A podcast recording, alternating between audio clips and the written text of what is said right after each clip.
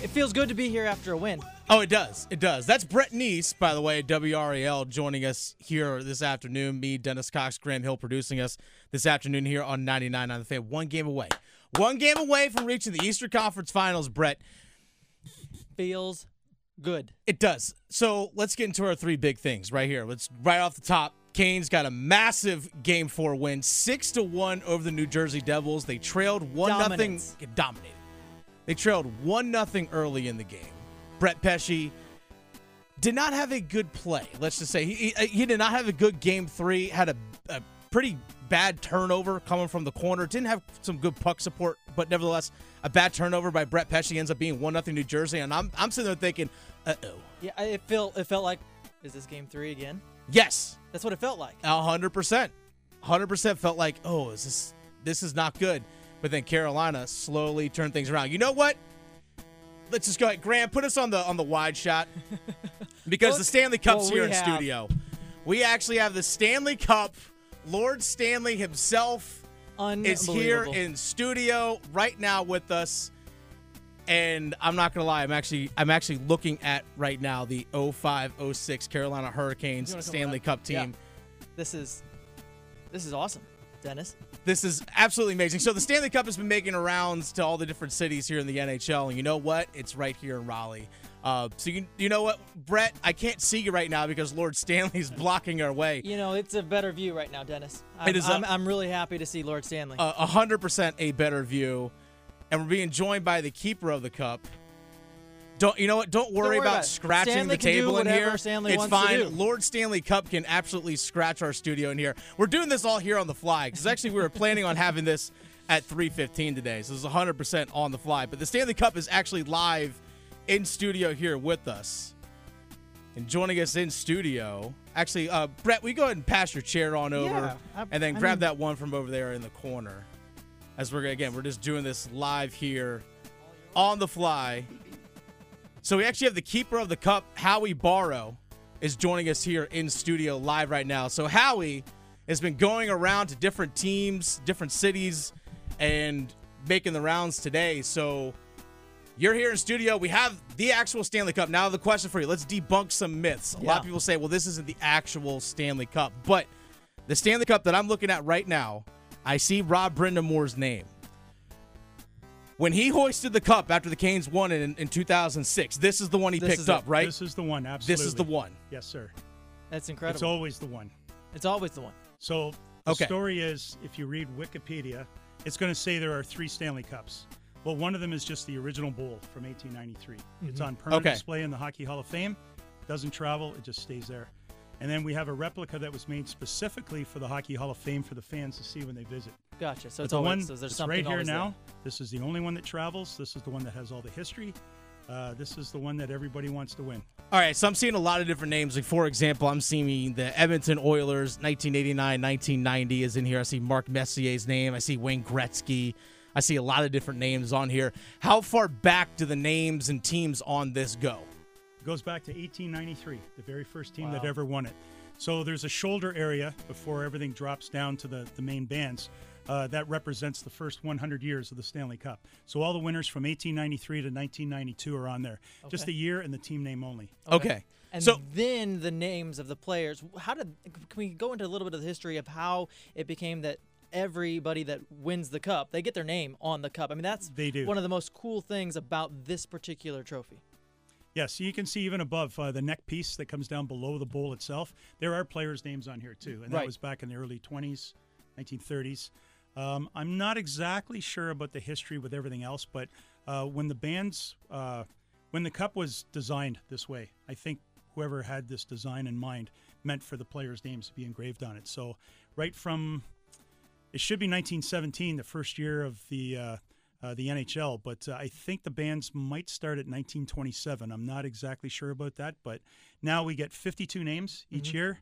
You get coaches, owners, office front office staff, general manager, owners, all those kinds of things. Howie Borrow, keeper of the cup, joining us here live in studio, along with the Stanley Cup itself. Now, eventually there's going to be not enough space to add more names. So what happens Do rings get taken off? Do they add to the cup? Does this thing get larger? What happens to the names as more teams get added on? Right, it'll never get larger. The way it's designed is the top half of the cup up is permanent because that shows some of the original history. Mm-hmm. So only the five bands on the bottom. Okay, so there's only five bands. Yes. Okay. So when the very bottom band is filled every 13 years, they'll remove the top one. It's retired to the Hockey Hall of Fame.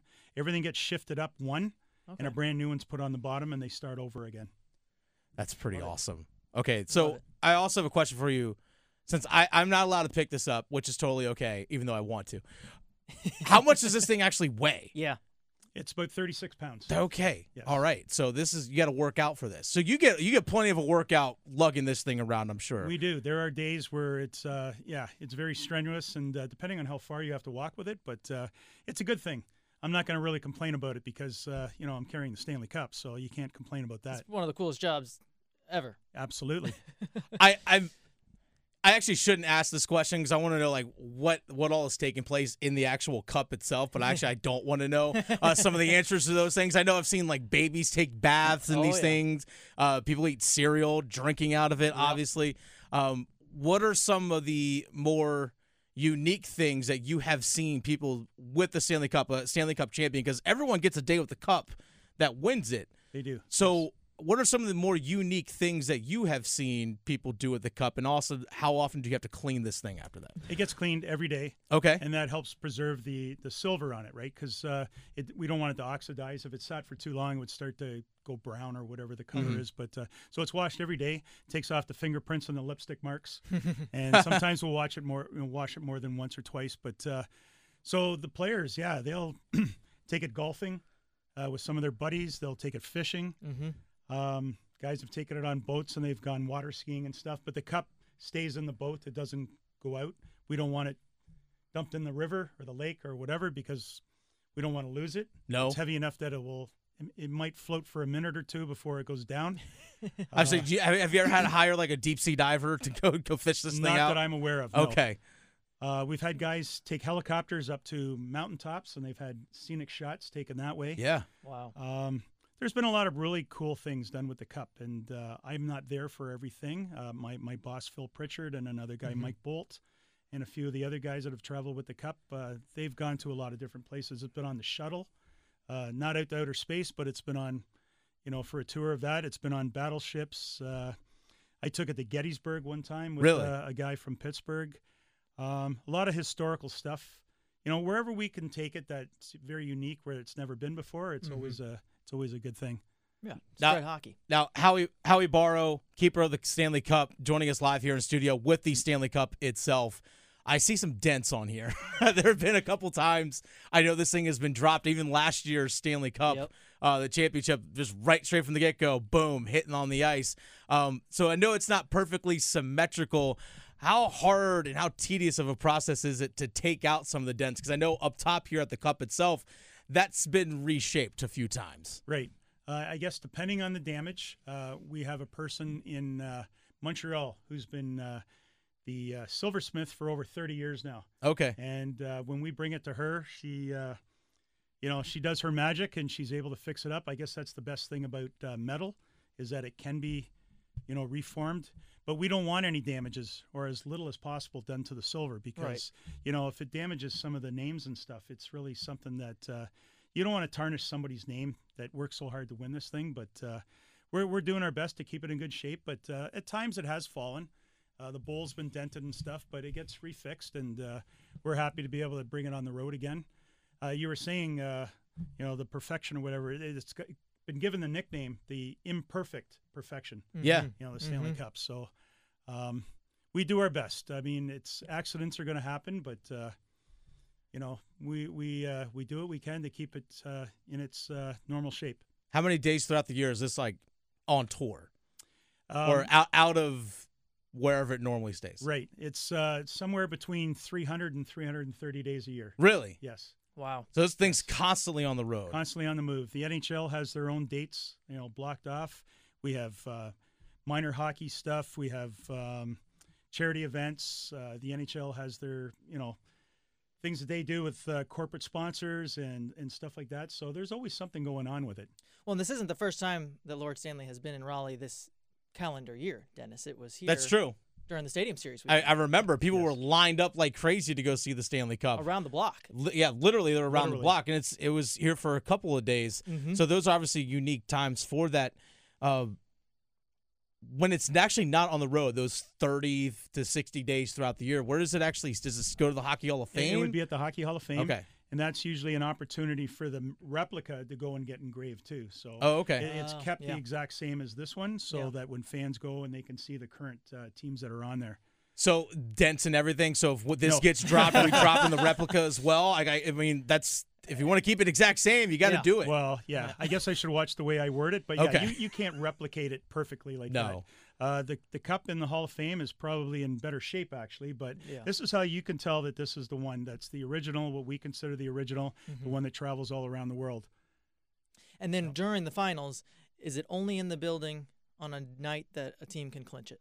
That's usually the tradition, yes. So if it's a game 4 or anything above that where there's a potential chance for it to be presented, normally there's a superstition from the teams. I mean, they know what's going to be there, but they just don't want it in the building. So we keep it close by so that they can bring it in at the last minute when it's needed. Well, there's a different era of those games. Those clinching games, when they show that cup on TV in the building for one of those games that is a possible clinching game, you can just tell that there's just a different feel.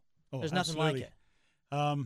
I think everybody feels it. The fans, the players, even our team of Cup guys. They know it's soon going to be presented, and it's one of those things that it's every season that's going to happen, and it's a big moment, So it's fun. Yeah. So, Dennis, my name is on this cup. Oh, is it? Yeah. Brett Neese is on this cup? Well, not Brett Neese. Oh, okay. Yeah, but I'm from St. Louis. Okay. And I was born in the 90s when the great Brett Hull was in town in St. Louis, and so had a mother and father that loved Brett Hull. And so I'm looking right at it, Dennis. The Dallas Stars, 1998, 1999. I can see Brett Hull right there. My name is on that cup. Okay, I can actually see the 05-06 cup on here. So I'm looking at Rob Brindamore's name. It's a good, I see Glenn Wesley. I see Justin Williams. You see our friend, head of PR over at the Carolina Hurricanes, Mike Sunheim. Yeah. His name is here on the cup. So you know what? Maybe get Mike over here. Let's hoist this bad boy. All right. So actually, my final question for you is this. So people, the tradition is can't pick up the cup or touch the cup unless your name is on it or your team has won it, correct? Well, that's generally the tradition amongst hockey folks. Yes. If you're still in the league and you're playing for the cup, you don't want to go near it. Yeah, you don't want to go near it. But we allow fans to touch it, hug it, give it a kiss if they like.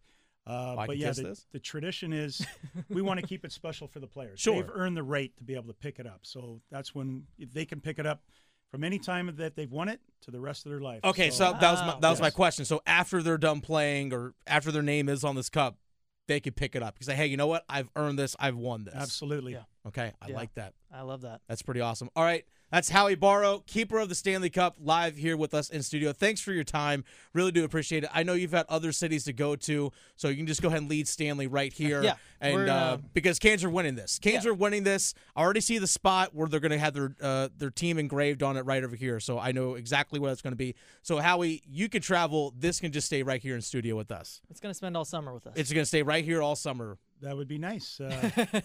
Raleigh is a great place to visit and a great place to hang out for the summer. So you never know. Hopefully that happens for you guys, and good luck. And, some great hockey to go, but we'll see what happens. Absolutely. That's Howie Borrow joining us here live in studio alongside Brett Neese, Dennis Cox here with you this afternoon on 99.9 The Fan.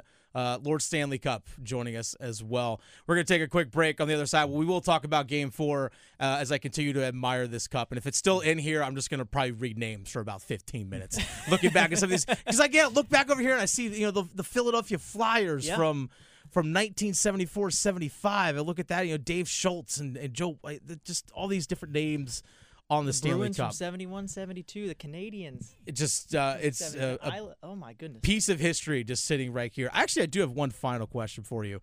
I see actually Club de Hockey Canadiens from 78, 79, but then I see Montreal Canadiens from the 92-93 seasons. Why the change in name there? Great question. So from what I've been told, the team president has the choice of how to word it. So if the team president is a French Canadian, he'll probably use the French wording. Makes sense. For the Club de Hockey de Montreal. If it's a English president, they'll use the typical English spelling of it, Montreal Canadiens. So it's a good question. I'm glad you noticed that. And it's another little tidbit, something a little different about the Cup that just adds to the historical lore about it.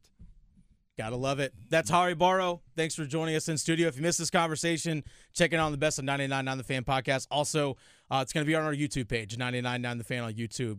You could see this as well in all of its glory. Howie, thanks for your time. Thank you for having us. Well, we take a quick break. On the other side, we're going to break down Game 4 and more next. We had planned to talk to Howie Borrow at 3:15, but you know what? Our program director, Paul, was just like, get it in there. Let's just go ahead and get it in there right now. So we had started the show. We started breaking down Game 4. You know, the doors in the studios opening up. They're carrying in the cup. We're on Lord Stanley's time. Exactly. We're 100% on his time.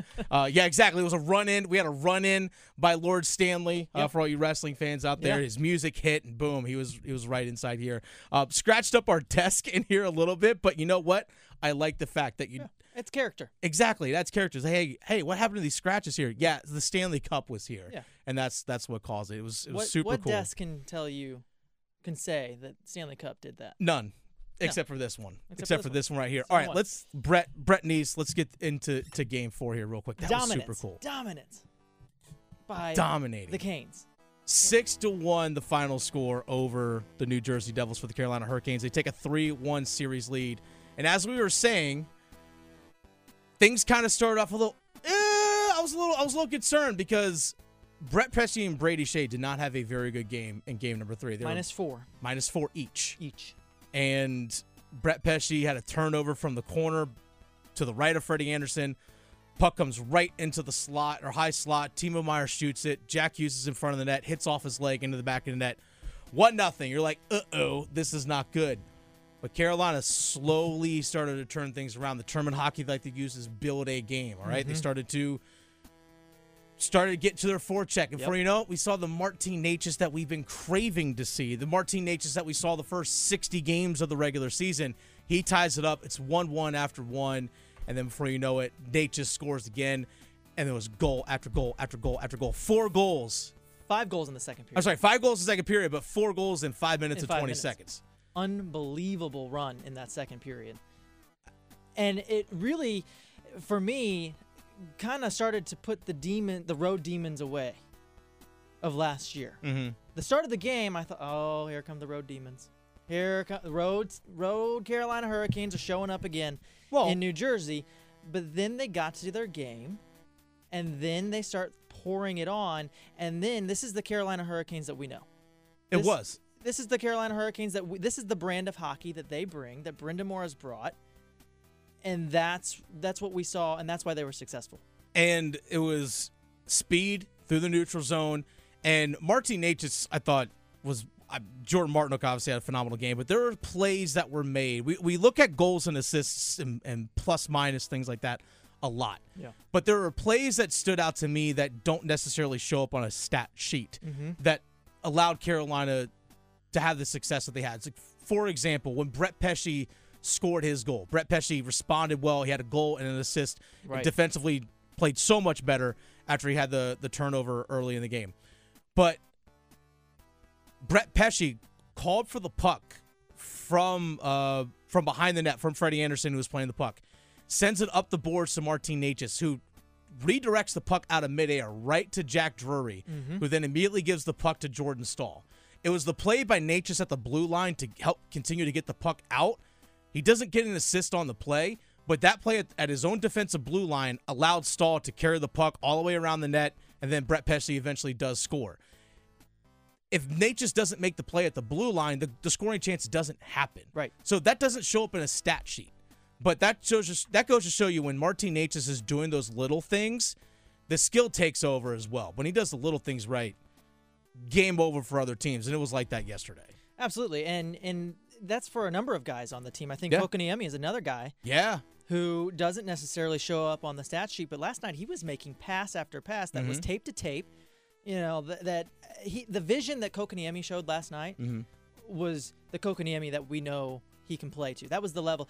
He may not have the goals and assists. He may not be racking up the points, but he's out there and he's making those little plays, and that's the difference at the end of the game. When he's playing physical down on the corners, it's a massive difference for Carolina. He had at least one assist yesterday. There was 10 players that had multiple points, remember correctly, for Carolina. And Jordan Martinook, goodness, a goal. And, Martin, we'll get into that a little bit later on. But he dropped another nuke. Yes, he did. A goal and 2 assists yesterday. They actually initially had 3. They ended up re-changing it. They took one away. Yeah. Because, again, they hate the Carolina Hurricanes. Well. But that's not neither here nor there. But a goal and 2 assists for Jordan Martinook. He has 9 points in 4 games. He has multiple points in every game of this series. 3 goals, 6 assists. He had 0 points in the first series. But the wild thing is he's second on the team in points in the playoffs right now. And he's a guy. And they all come in this series. And he's a guy. Remember the beginning of the season? Oh, he was putting on waivers. Well, okay. And I know there's some backstory there. Yeah, there is backstory. There were some moves, and there was an idea there, and that was strategic, right? But either way, this is a guy that, at least from the casual fans' perspective, like Martinook's the guy stepping up here in the playoffs. Yeah, it's a great storyline. And this is actually the first time in a while that he's been fully healthy for the whole. He played all 82 games for Carolina this season. He's battled some abdominal injuries or core body injuries over the last few seasons where he's had to miss time, fully healthy, and we're actually seeing with his style of play. His style of play fits the playoffs, right? 100%. Hard nose, physical style of hockey, and over the course of the regular season, he's gonna get some. He's gonna go on some hot streaks. Remember him, Martinook, Stahl, and Fast early part of the season. Offensively was carrying the team, but now we're starting to see the fruits of labor. Jesper Fast scoring a goal yesterday as well. Just that hard-nosed style of play that those guys bring, and the speed that which they play with as well. Free agent to be Jesper Fast, but we'll see what happens.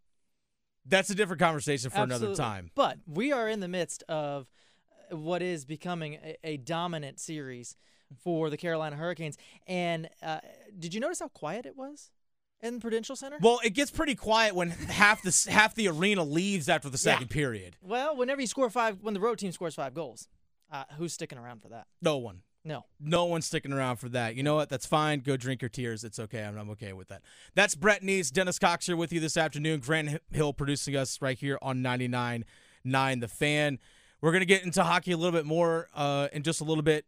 Jamie Hirsch of the NHL Network is going to give us a perspective on a little bit of a national perspective because I think you and I could probably do just as poorly as the New Jersey goalies are. Well, they've given up 21 goals in 4 games, which the most ever scored in a 4-game stretch in the NHL playoffs is 23. And Carolina has scored 21 in 4 games. And in 3 of the 4 games, Lindy Ruff has had to make a goalie change. Yeah. It's been a goalie change in all 4 games. All 4 games. Losing teams had to pull their goalie. Been a lot of offense, at least for one team. Again, 21 goals in 4 games for the Carolina Hurricanes.